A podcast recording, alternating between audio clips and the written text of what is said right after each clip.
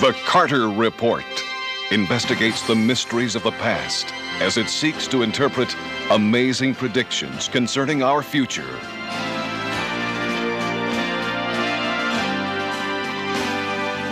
John Carter, scholar, writer, and traveler, invites you to join him as he unlocks mankind's most valuable treasure. Hi there, America. Welcome to the Carter Report. Our topic today is about life on other worlds and visitors from other worlds. Many people are saying to me, with the world's tremendous build-up with uh, nuclear arsenals, they say, is there any escape route? This program, Visitors from Other Worlds, is going to show you there is a way out. Join us in the big meeting. Good evening, ladies and gentlemen. I'm delighted to see so many here this evening in this great Tarrant County Convention Center here in Texas. It's been a great day, and we're going to have a great evening. How are you folk? You just fine? I'm glad that you've been able to come this evening, and I'm so glad to see the place filled with uh, such a, a wonderful audience. We've been going from night to night, and I'm so glad that you folk came back to this one on life and other worlds. I am absolutely convinced that there are millions of other worlds. I'm going to share those convictions with you this evening. I believe that beings from other worlds have actually visited this planet. I believe that there is record that beings from other worlds have come down to this planet, and I'm going to talk about that this evening and also share with you some of those amazing Hebrew prophecies out of the Bible that say that beings from other worlds are going to come back to this planet and they're going to come right down in a great space age invasion to save this planet from destruction and disaster. And so that's the program we're going to talk about this evening, and we're going to have one tremendous time together. You know, the thing that amazes me and, you know, just uh, stuns me is the vastness of space. When you think of the vastness of space, it gives you a fair idea that out there there's just got to be millions and millions of worlds. You know, you can travel on through space for millions of light years and you never, never come to the end.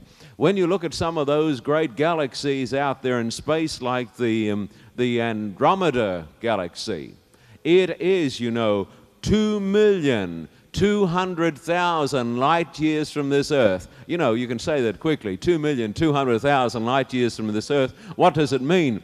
It means that light left there 2,200,000 light years ago, 2,200,000 years ago. And it's been traveling at 186,000 miles a second. Think of that. 186,000 miles a second, and it left there 2,200,000 years ago. Just baffles the mind. When I was a little boy, I thought the universe was, you know, something like this that out there in space, maybe up there at the top of the rainbow, there was a, a signboard and it said, The End.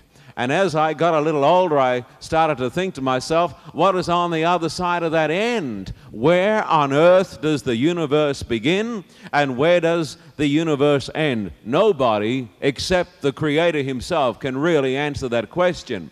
One thing we do know, we live in a huge, a huge universe. Did you know this? Now, let me take a little piece of paper here, and I'm going to use this as an illustration, if I can get it out here. Here it is. I want you to look at this card, not the piece of paper that's stuck to it, but I want you to look at this piece of card. If this card were the distance to the sun, now the sun is 93 million miles from the earth.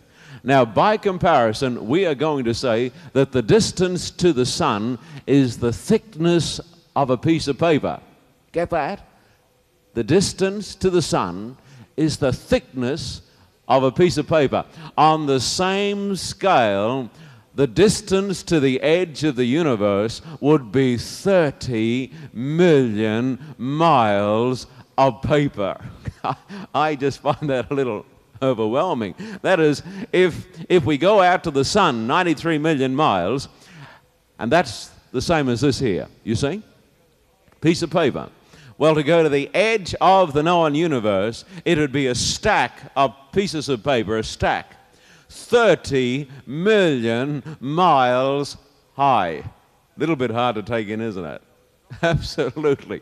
You know, astronomers say that most likely the universe was born in a tremendous explosion some 15,000 or 20,000 million light years, uh, years ago. 15,000 or 20,000 million years ago and you can go out there in space and go past our sun. And when you get past our sun and you go past Mars and further out and past Pluto, you're simply in the backyard of this Earth. It's when you get out there in space that you find the vastness of space. And it seems to go on, the astronomers say, for millions and millions and trillions and dillions of miles. It doesn't seem to be any end to it. On one occasion, Napoleon Bonaparte was standing there on the brig of his ship. They were sailing uh, along the Mediterranean Sea. This was just after the French Revolution when the French had kicked God out of existence. They'd voted that God had not existed. I don't think this made much difference to God. But uh, these men, the officers, were standing there on the brig of the ship and they were discussing the fact that obviously there was no God. And some of those men became a little agitated because they had become affirmed atheists. And they were saying, This idea that there is a God is absolutely fantastic. They came over to, to Napoleon after a little while and they said, Sir, don't you agree with us? Surely there is no God. And Napoleon threw his arms back and he looked up to the skies and looked up to the stars and he said, Gentlemen, if there is no God, then pray tell me who made the stars? And that is the question that I would like to ask the people here tonight. Tell me, friend, if there is no God, pray tell me who made the stars? It is just too big to dismiss it and say that there is no God. I um, have an article here that I want to read to you because it's, it's such a significant article. When I read it, it was like a bombshell.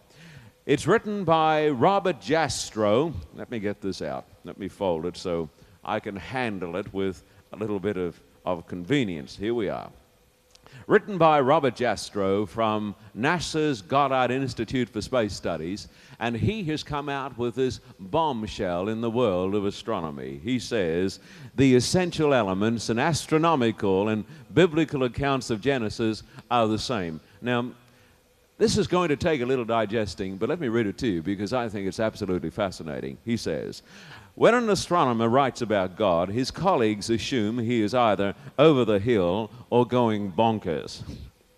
In my case, it should be understood that I am an agnostic in religious matters. In other words, he says, I don't know. However, I am fascinated by some strange developments going on in astronomy, partly because of their religious implications and partly because of the peculiar reactions of my colleagues. What he's talking about, ladies and gentlemen, is this that some years ago astronomers came to the conclusion that the universe had not always been there. You see, astronomers had believed for ages in the steady state theory of the universe that matter had always existed. And then all of a sudden they discovered, and they have proof that this happened, that there had been millions of years ago one tremendous bang in the universe. They, they say 15,000 uh, thousand million years ago or 20,000 million years ago. Nobody is quite sure. But one thing they are certain about that once upon a time there was nothing out there in the universe, then all of a sudden, bang! A tremendous bang, a huge bang, and all of a sudden there is a tremendous universe with millions and millions of stars. Now, let me keep reading to you what what this great scientist has to say because I find this fascinating. This man says, Now we see how the astronomical evidence leads to a biblical view of the origin of the world. Now that's interesting. He says the astronomers are saying that the biblical, biblical account is the same as what they're discovering through their telescopes. He says uh, a biblical view of the origin of the world, the word the Bible used to describe the universe. The details differ, he says. Yes, they differ. But the essential elements in the astronomical and biblical accounts of Genesis are the same. Then he goes on to say, listen to this the chain of events leading to man started suddenly and sharply at a definite moment of, in time in a flash of light and energy. You hear this? He said it started at a definite moment in time. You know what this sounds like to me? It sounds like the text in Genesis that says, In the beginning, God created the heavens and the earth. And he is saying this is what they are starting to believe. These scientists are starting to believe this. Even the people who didn't want to believe this, they're being forced by the evidence to believe this. Then he goes on to say, let me find this. Their reactions, the reactions of all these scientists, provide an interesting demonstration of the response of the scientific mind supposedly a very objective mind when evidence uncovered by science itself leads to a conflict with the articles faith in our profession. He says, it turns out that the scientist behaves the way the rest of us do when our beliefs are in conflict with the evidence. We become irritated, we pretend the conflict does not exist, or we papered over with meaningless phrases. He says that when the scientists discovered that there was a creation, a lot of them got terribly uptight because this was the very thing they had hoped they would never find. And now they have come to the conclusion that when the Bible said, In the beginning God created the heavens and the earth, the Bible was absolutely correct, you see absolutely reliable. And he says some of these scientists, who are supposed to be very unemotional as far as their beliefs are concerned, all of a sudden they are very uptight because they have been filled with as much prejudice as anybody else has been. Then he goes on to say, let me read this. He says, Some were even bolder, some scientists were even bolder, and asked, who was the prime mover? Who started this all? The British theorist Edwin Milne wrote a mathematical treatise on relativity that concluded by saying, As to the first cause of the universe, in the context of expansion, that is left for the reader to insert, but our picture picture is incomplete without Him. And the Him has got a big H, a capital H, because He is saying, You cannot really be logical, and you cannot really look at the stars, and you cannot really believe in the concept of the expanding universe without an intelligent belief in the great Creator God. I want to tell you, folk, here tonight in Texas, not only does archaeology support the, the fact that the the Bible is true and that there is a God, but the latest discoveries in astronomy are telling us exactly the same story. They're telling us that you can believe in the scriptures and you can believe, as Napoleon said, if there is no God, then who made all of these? And that's the question. That's the question tonight I want to put to the cynic and to the skeptic and to the communist and the humanist and all the rest of them. If there is no God, who made all of these? Good question, isn't it? Yes. Let me read on, and here's the punchline. He says, This is an exceedingly strange phenomenon or development, unexpected, unexpected by all but the theologians. They've always accepted the word of the Bible. In the beginning, God created the heavens and the earth. Then he says, We scientists did not expect to find evidence for an abrupt beginning because we've had until recently such extraordinary success in tra- tra- tracing the chain of cause and effect backward in time. He said, The theologians expected it, but we didn't expect it. And then he goes on to say, For the scientist who has lived by his faith in the power of reason, the story ends like a bad dream. Oh, this is good, he says. He has scaled the mountains of ignorance. He is about to conquer the highest peaks. As he pulls himself over the final rock, he is greeted by a band of theologians who have been sitting there for centuries. Did you hear that? He says, my friend, that the, the scientists have now come to the conclusion that what this old book was saying was more up to date than they had ever dreamed possible. I want you to know tonight that I believe in the scriptures and I believe in God, not just because I want to. I don't do it, my friend, because of blind faith.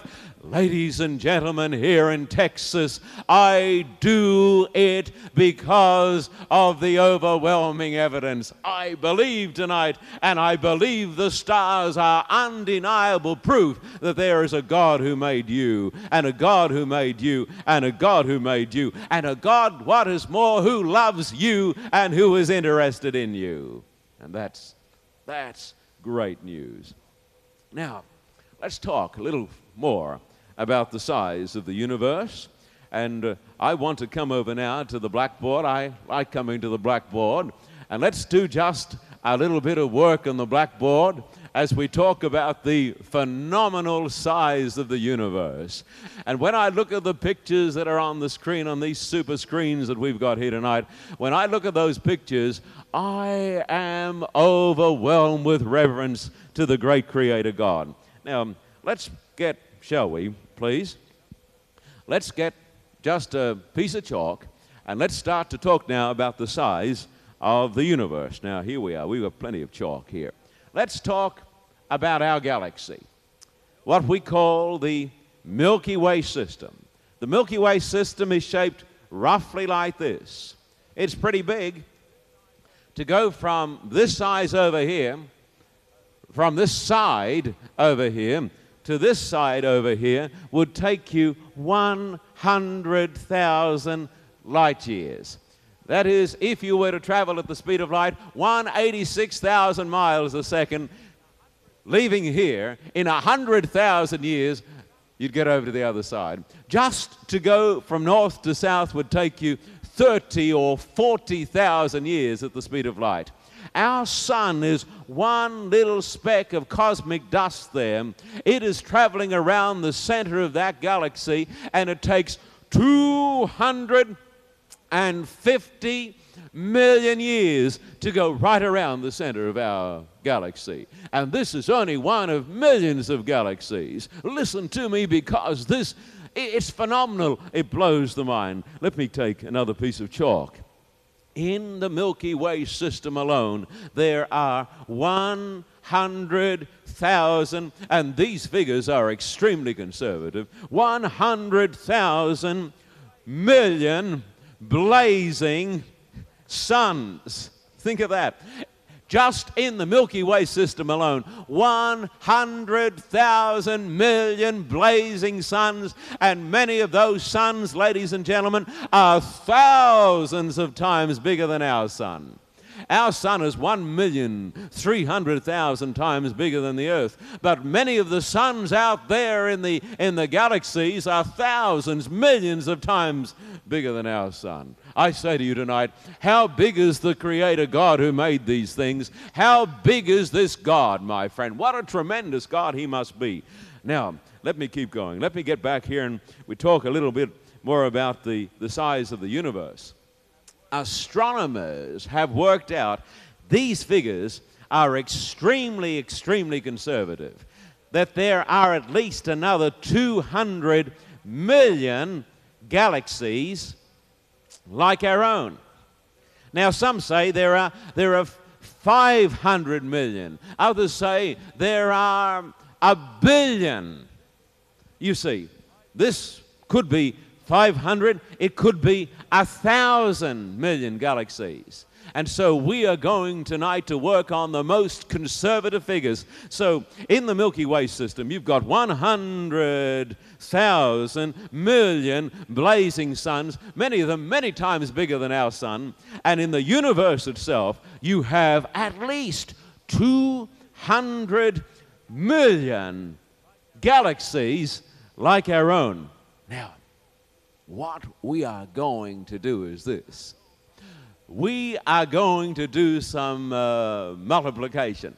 We're going to start to multiply some of these figures, and then we are going to work on the law of probability, and we are going to say, if there are so many of these suns out there, what is the chance that there being life on some of those worlds that are going around those suns? Now, this is what we're going to do. Now, here we go. What we are going to do, we're going to multiply those two figures together. And when we do this, this is the figure we get.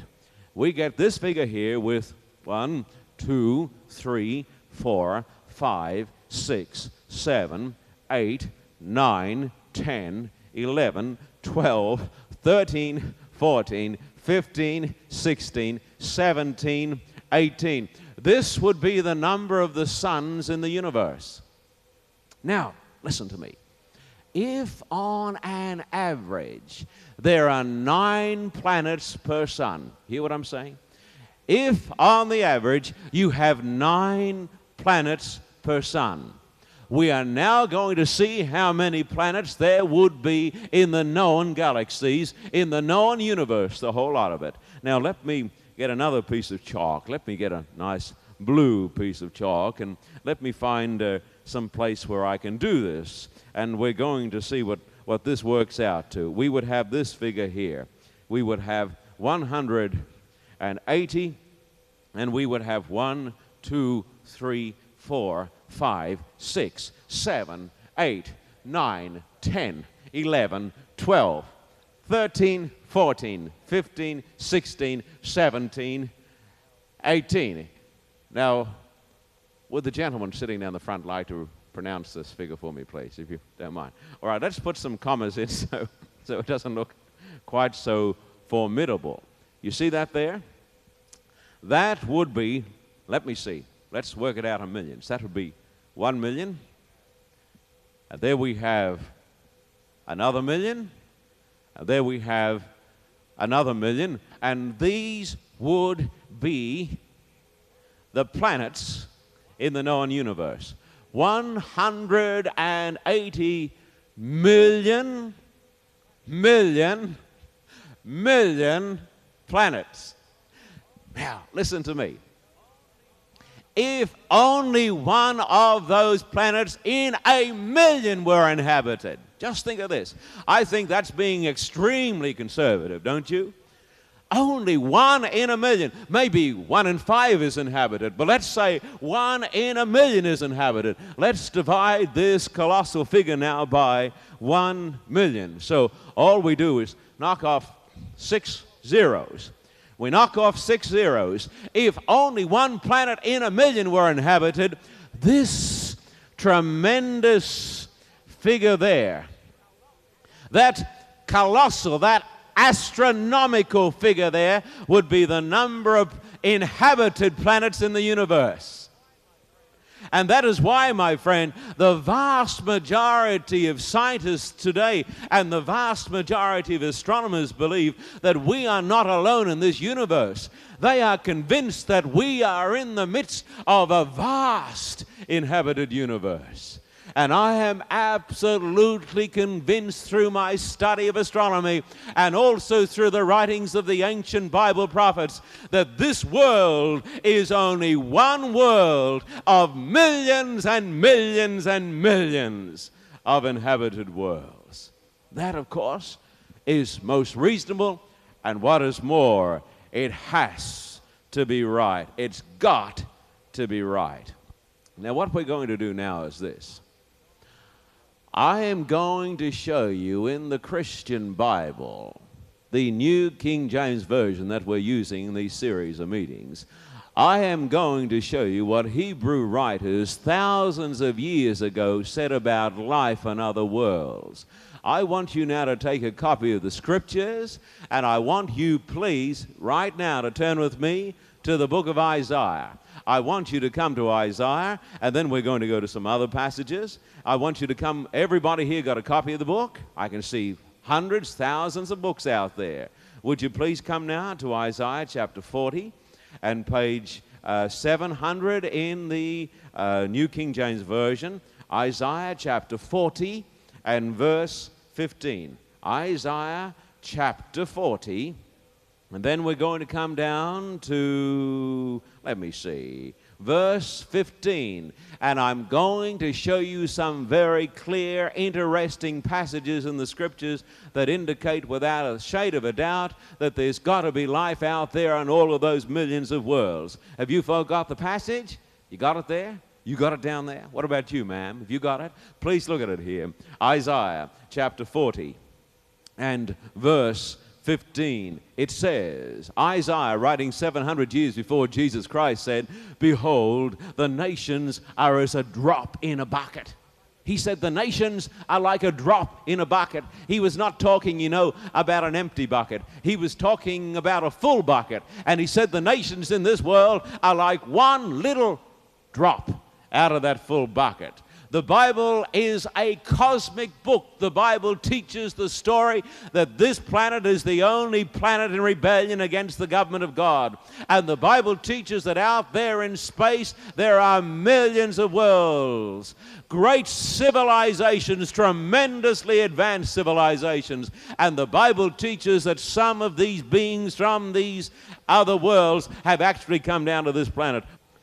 The message of the stars is that there is a big God, a tremendous God who made it all.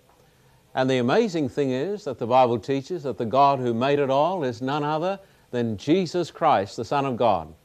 Now, if this is so, and it is so, you can believe it. This great God who made it all cares about you and He cares about me. And not only does He care about you, not only does He care about me, but this God is big enough to take care of any of our problems. And that is why the Bible tells us that we ought to put our faith in Jesus Christ and learn to trust Him.